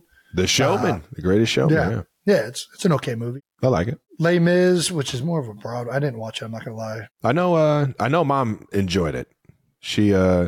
I shot her a text. I didn't. No, I didn't get a chance to see her, so I shot her a text right after the game on the bus ride to the airport, and I was like, "Hey, mom, sorry I didn't get to catch you before I left, but uh, I hope you enjoyed the game. I appreciate you always trying to make it to both of our games. It's crazy. She's been making it to both of our sporting events since For a long I was five and started actually Yeah. playing sports. So Well, it's it- literally she's going on thirty years of making it to both of our events It in one day. And um, that's fucking commitment, ladies and gentlemen. That's Yeah. what we're talking about when we say we have the best mother in the world because she, uh, even all the way to the NFL, when she could just sit there and watch the game on TV, she's still finding a way to to make it to the suite, man. So Hey, shout out to hey. Mama Kels for coming through. She also told me thank you because she was in an alternate universe. She was sitting there with Deadpool and Wolverine and you just, just just in a in a different world. And Hey, that's um, where you're at, mom. You're in that category now. She's Um, and then she got to see some Heights fellas uh, pull up. who who who from the Heights? is Eli, Alex Gazis, and Eli. Yeah, and then uh, Soup Height, the Soup himself, James Settle. Shout out to the Settles. James came up. Look at that, dude. We had a good crew. We had a good crew. Let alone you know Eric Jones and all my all my Heights fam that comes to every game they can. They cut to live shots of the suite throughout the game, no less than 17 times. Damn, that's crazy. It's like once a drive. That's, I mean, that's more than Jack Nicholson on courtside with the Lakers. It was a hot ticket, man. I was saying that, that suite was rocking. They were enjoying themselves. Somebody Uh, told me that everybody was enjoying themselves in that suite. So, Who said that? mom, mom told me she Mom was like, "Oh my god, everybody was enjoying themselves." Everybody's having fun. That's what it's about, man. That's what football's about. Hanging out with your friends, having fun, meeting Wolverine, you know it. Deadpool, Blake Lively. That's what that's what this game's about. Maybe the craziest stat of this whole thing: ratings were partly pow- uh, powered by a spike in female viewership in the demographic of teenage girls, a fifty-three percent surge. How do they get this stat? How many stats do people just make up? Just fucking bogus. Just shit that, yeah, like, show me how you got this stat. It's AI, Trev. Good point. In, maybe Instagram, maybe Snapchat releases it. All the all the teenage girls Snapchat in the game. exactly. There's got to be something like that that they're calculating this off of. I I just don't get it. How you can just make these Teenage girls don't even own TVs, do they? How would you know? how do you know this? It's in the household. Yeah, I don't know. Oh, look at this. There was an eight times increase in uh, infants watching the game. Babies were huge into. Babies are really into this football game. Hey, whatever we got to do. Hey, there was a four times increase in dogs. Dog viewership is through the roof. oh, man. All right. You can't make this shit up, man. Or you can. Catch all the games all season long at Buffalo Wild Wings. There's nothing like watching football at a sports bar, and Buffalo Wild Wings is the sports bar for football season. They have everything you need on game day, baby. Seriously, absolutely everything. Everything? They got to be missing something I need, Trev. I mean, I need a lot of things now. Yeah, you do. You're a man of need, great need. Um, but this is not the case, Jason. I can All right. assure you, B Dubs has everything. It has it all. Has all. All right. Well, so if so, you're telling me if I need wall to wall TVs, crispy, juicy wings Mm. uh, with all 26 B Dub sauces and dry rubs and a great beer selection, uh, you're saying Buffalo Wild Wings has all of these things? That is right. Stop being so naive, Jason. Plus, in addition to having all of that, it's fun to watch the games at a sports bar with your buddies or even make new friends when you bond with strangers over an insane game winning touchdown. all right, now Just a, oh, that connection. It's electric. slapping hands with a stranger over some chicken wings and beer. I don't know what sounds better. All right, it's settled. You've convinced me. I know where I'll be watching all the games this season, and that's at my local B Dubs. Now, right now, 92 percenters. Make sure you get to your favorite Buffalo Wild Wings location to catch all the games all season long. If you know one thing about this show, it's that on occasion there's a giant dog behind me, and you've probably been wondering what the hell it is that I feed that dog, and the answer is simple the farmer's dog. I also ask you what the fuck that thing even is sometimes. It's called an Irish Wolfhound. The farmer's dog makes and delivers fresh, healthy dog food. Mm. It's developed by vets, nutritionally balanced, and made from real healthy ingredients to even human food standards. That's right. And my wife prefers they eat this over the gophers in the backyard. It's the best option for dogs in all stages of life because it's not kibble, it's not canned goo, it's just real healthy food. They also send the food pre-portioned specifically for your dog based on their unique nutritional needs. So hmm. get up to 50% off your first box of fresh, healthy dog food at thefarmersdog.com slash new heights. Plus, you get free shipping. Hey, just go to thefarmersdog.com slash new heights to get 50% off. That's thefarmersdog.com slash new heights. Let's get back to other NFL storylines. Back to some football.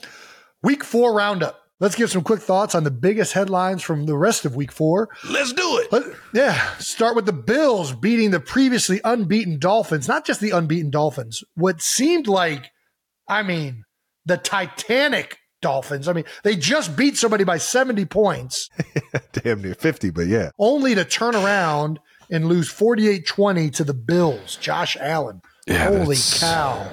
Oh boy, Josh went the fuck off. The score might have been 48 20, but without question, the highlight of the night was the return of Damar Hamlin, uh, the safety that uh, obviously uh, went down. I forget what that medical uh, thing was called, uh, but obviously the incredibly scary moment last year when Damar went down, his heart stopped, and Yeah. nobody really knew what to expect, whether he'd be alive or anything. And all of a sudden, a year later, he finds himself back on the football field.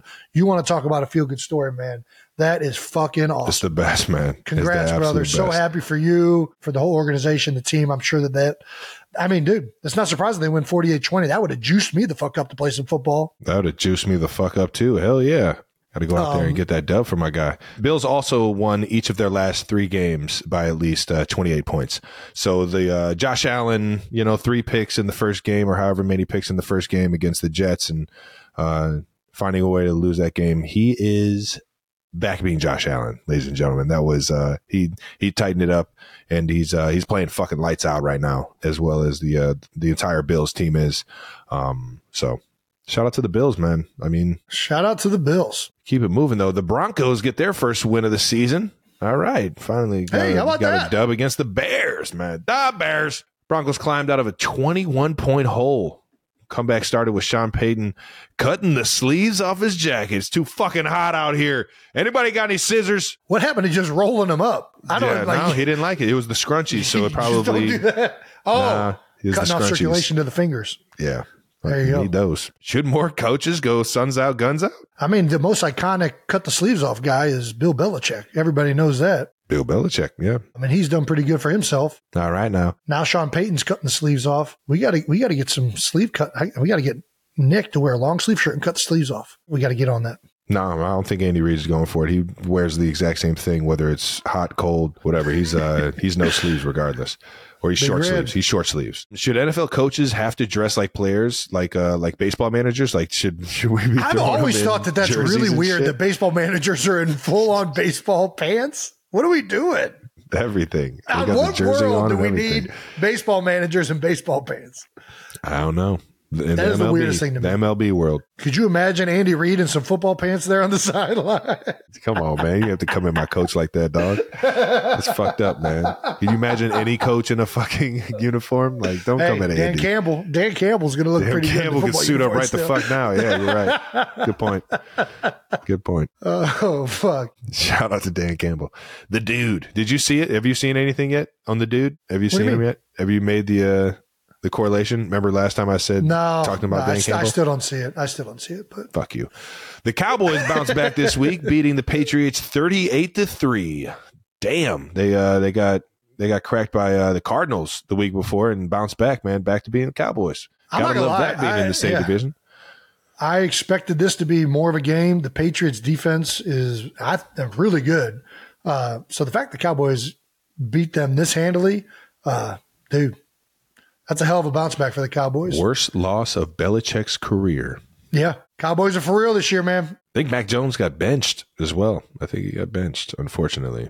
I did see that. Hopefully Mac and the gang can get it going, man. Never hate never love to see a guy go down. Um Christian McCaffrey scores four touchdowns in the 49ers win over the Cardinals after the Cardinals just beat the uh the Cowboys. They come back and get cracked or smoked by the uh by the 49ers, who seem like they are absolutely rolling right now. They are. Uh, the only 4-0 team besides uh who is it? Um Oh, the Eagles. oh yeah, Yes. The Eagles are 4-0. Good for you guys, man. Fucking guys. top. McCaffrey three rushes, th- three rushing TDs, one receiving TD, and 177 yards from scrimmage. He was out there running. He was just out there fucking. Give me the ball. I'm going to go run with it.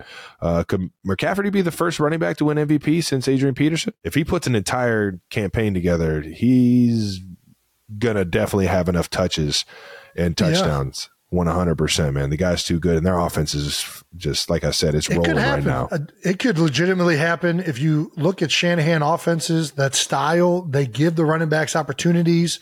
He is running out of his mind uh, right now. Uh, they got the offensive line to do it. Uh, the system is there to get it done. I could easily see McCaffrey having some insane stats this year. And he's like Adrian Peterson. You can't say a single fucking thing bad about McCaffrey. You know what I mean? He's just one of the, he's just one of the greatest, man. One of the greatest. He's fun to fucking watch. Just a good person off the field. Moving on to uh Derrick Henry throws a TD pass against the Bengals. Bengals fall to the Titans 27 to 3. My guy Vrabes, Northeast Ohio football head coach over there in uh, Tennessee, finds a way to get the dub. And running back Derrick Henry throws his fourth TD pass of his career.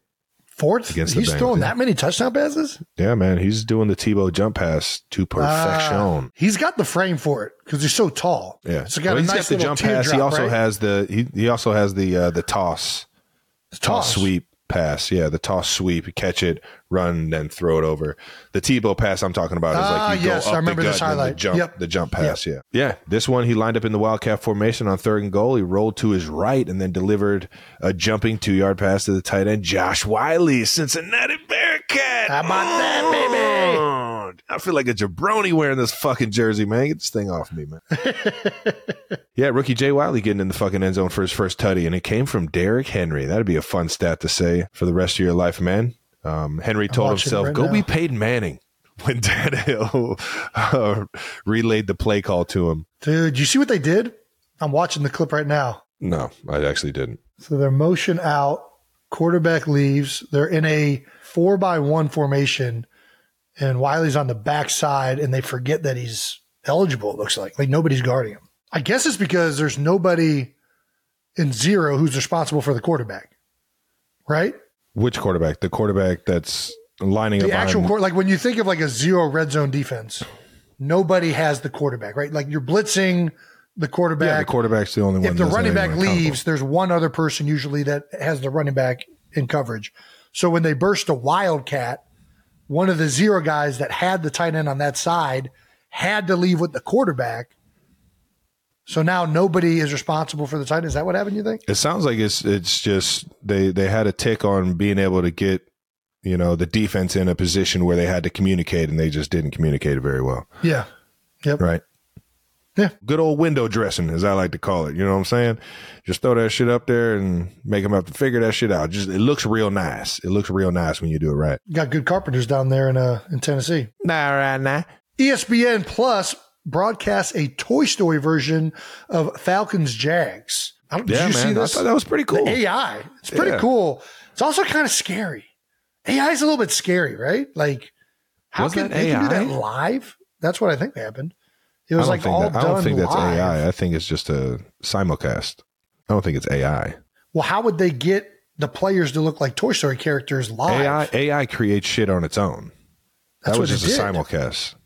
No, no, no, no, no. This was the players were like. I'm not smart on- enough to even argue this. So whatever Well, it is, it was cool. I enjoyed it. Well, the game took place in Andy's room and featured uh, the main Toy Story characters. It had a claw that came down to spot the ball, Yeah, Slinky right Dog now. serving as the chain gang. Nice. Some of the Toy Story broadcasts were the Bijan Robinson juke, of course, that yeah, the highlights. uh, yeah, took no, the world by storm. Trevor Lawrence had flames coming out of his shoes on a 22 yard scramble. It's NFL blitz style. that was the one I saw. That was pretty cool. Did you see the uh, the Jaguars touchdown celebration? I did not. Ooh, that was a good, Good? one. Yeah, because you do? know they're all they're everybody's alive, everybody's alive, and then when there's people around, you got to act like a toy again. So like when Andy walks in the room, everybody like falls to the ground, like they're just like a toy not being played with. Is that what they did? That was a pretty good one. That's good. That's really pretty good. good. You got to see it. You got to see it. Smart way to play into it, man. I do think though, if if the goal was to get kids behind this, I'm surprised that they went with Toy Story and not Bluey or Paw Patrol. You got to understand. Toy Story will forever be for kids. Trav, you got to understand. I got kids. All right, I know what the fuck I'm talking about. They don't like Toy Story. It's okay, but it ain't nowhere on the level of Bluey or Paw Patrol. Like it ain't even in the same. There's just more. There's just. I feel like there's just more content for Bluey in them, so they like to see more Well, of it. newer. The animation is better than what was on Toy Story, especially the original. You think the Dude, animation in watch- Bluey is better than the Toy Story animation? Go back and watch the original Toy Story. If you haven't seen it in a while, go back and watch the original Toy Story. It was great, groundbreaking for its time. It is nowhere even close to what they're doing now with animation. All right, I guess I'll take your word for it, Dad. Hey, if it would have been Bluey, uh, I think all of my kids would have lost their goddamn minds with a bunch of dogs playing football uh, on a field. Maybe that's why they did do Toy Story because they couldn't nail that level of animation live. Anyway, whatever. If you guys could be any animated character in an alternate broadcast of your games, what would you be? Little another no dumb question. If I could be any animated character, man, the animated character I've always assimilated the most with, and the one that I've loved the most, and the one that I pick every time I'm playing a Mario game, motherfucking Donkey Kong. Toad. Oh. yeah, I mean, I'm going DK, baby. That's a fucking good one. That's a pretty good one. Who am I going with? Yeah, what are you going with? Gosh, you got me thinking of Mario characters now. Um, animated Big characters. Yeti or the ani- animated Yetis. We got Zeus. Could be Hercules. Uh, Ooh, Hercules was a good one growing up. what's your favorite animated movie? God damn, I'm gonna see. I'm gonna need a list of them. I'm gonna. I'm gonna need a search bar. I can I can give it to you right now. You got, you got Jungle Book. uh, All the ones when we were growing up. You got Jungle Book, Lion King, Robin Hood with uh, the wolf as Robin Hood with all the other animals playing all the other characters. I mean, Shrek has got to be a good one.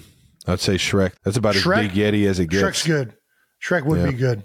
Yeah. Ooh, Beauty and the Beast. There you go. I can be the Beast. I would have thought you would have said like Lion King right away or something like that. I mean, I do love a fucking. I love Lion King. It's a classic. Jungle, Jungle Book was always my favorite growing up. More modern ones, dude. My two favorites, Coco and Moana. Just gonna throw it out there. Those are my favorites that I watch with the girls. I don't think Coco Aladdin is good. God, I love Aladdin. Aladdin's a good one. I love watching it with Aladdin too because they get the girls get scared when uh, Aladdin and uh, Abu are in the uh, looking for uh, the lamp, and then Abu touches the forbidden treasure. Gets him every time. Aladdin was great. I forgot about Aladdin, and we've been watching it a bunch recently. Kylie keeps asking me, "Why do you keep putting on Aladdin?" I'm like, "Because it's a fucking good movie." Yeah, Kai. What are you putting on Kai? That's all I got for you. I don't know. That's a good animated movie. Um, it was South Park the movie. That was a good one. dude. We go adult animated movies. Team America. Team Police. I guess that's not that's not animated. That's that's it's uh, definitely animated. whatever it's called. Uh, puppetry. You, all right, you're right. It's got to be at least partly animated, though, right? Like it can't all just be. Ooh, Monsters Inc. That's another. That's another big Yeti Monsters Inc. was good. Sully, Yeah. Sully, be a good ball player.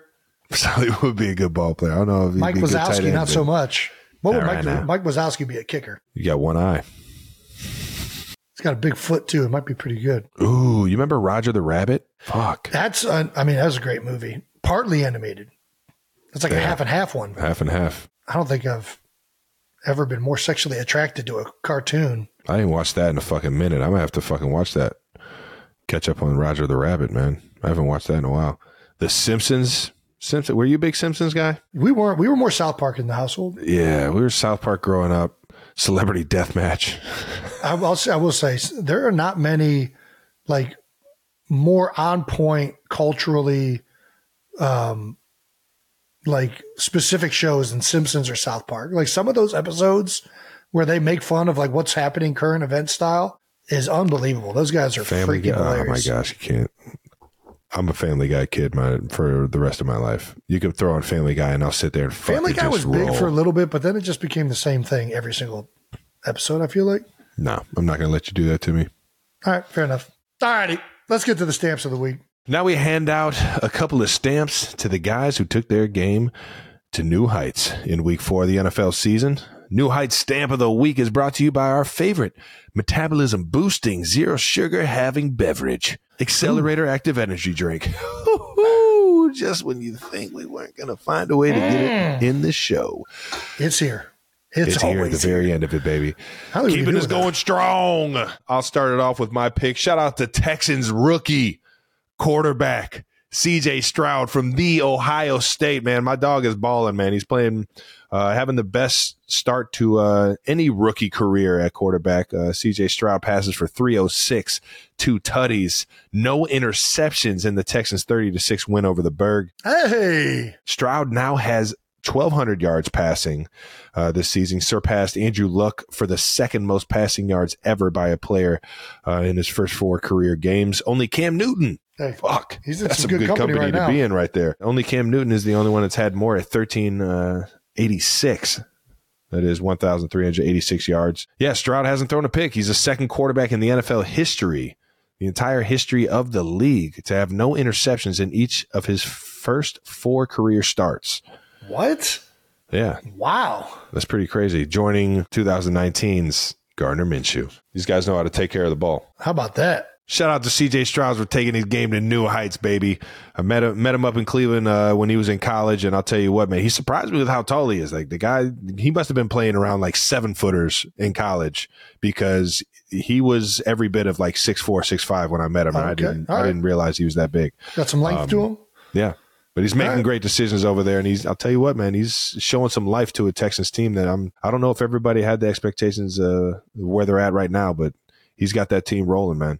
Shout out to DeMeco Ryan too, man. Not only the Texans players are starting to take notice, the Texans fans.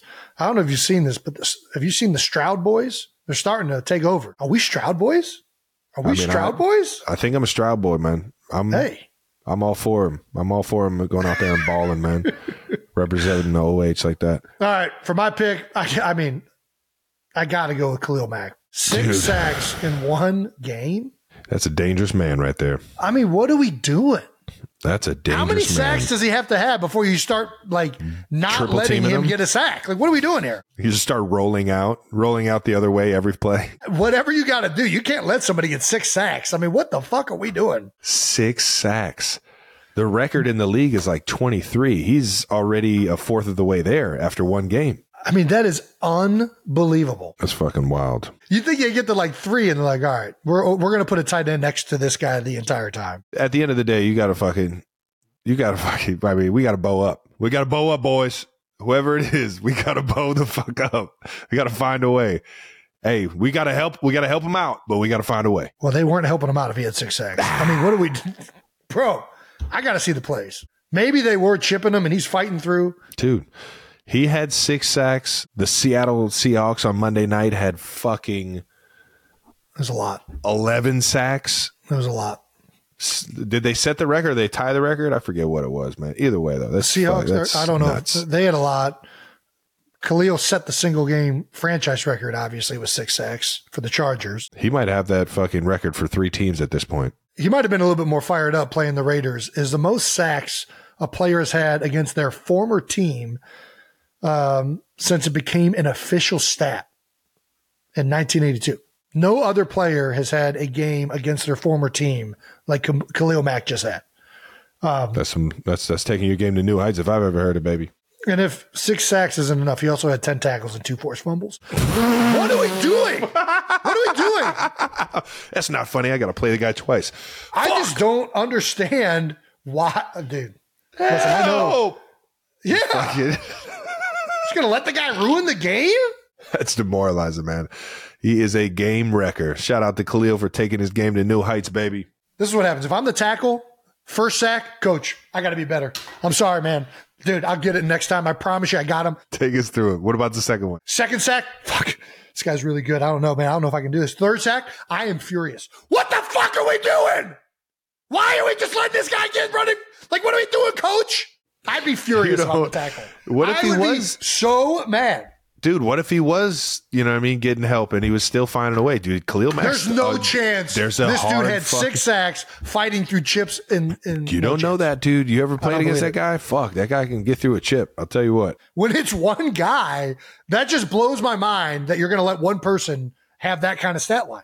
It is astronomical. That's what. That's why I'm over here. Like, dude, there's no way they weren't chipping him or doubling him. The quarterback must have just been held. Like, they, I just don't. I can't see it happening like that. But all right, I'd love to watch the clips right now, but I think it's time for us to go for this one. We'll get to the clips on Khalil's six sack game uh, coming up uh, on the Friday episode that is going to get released.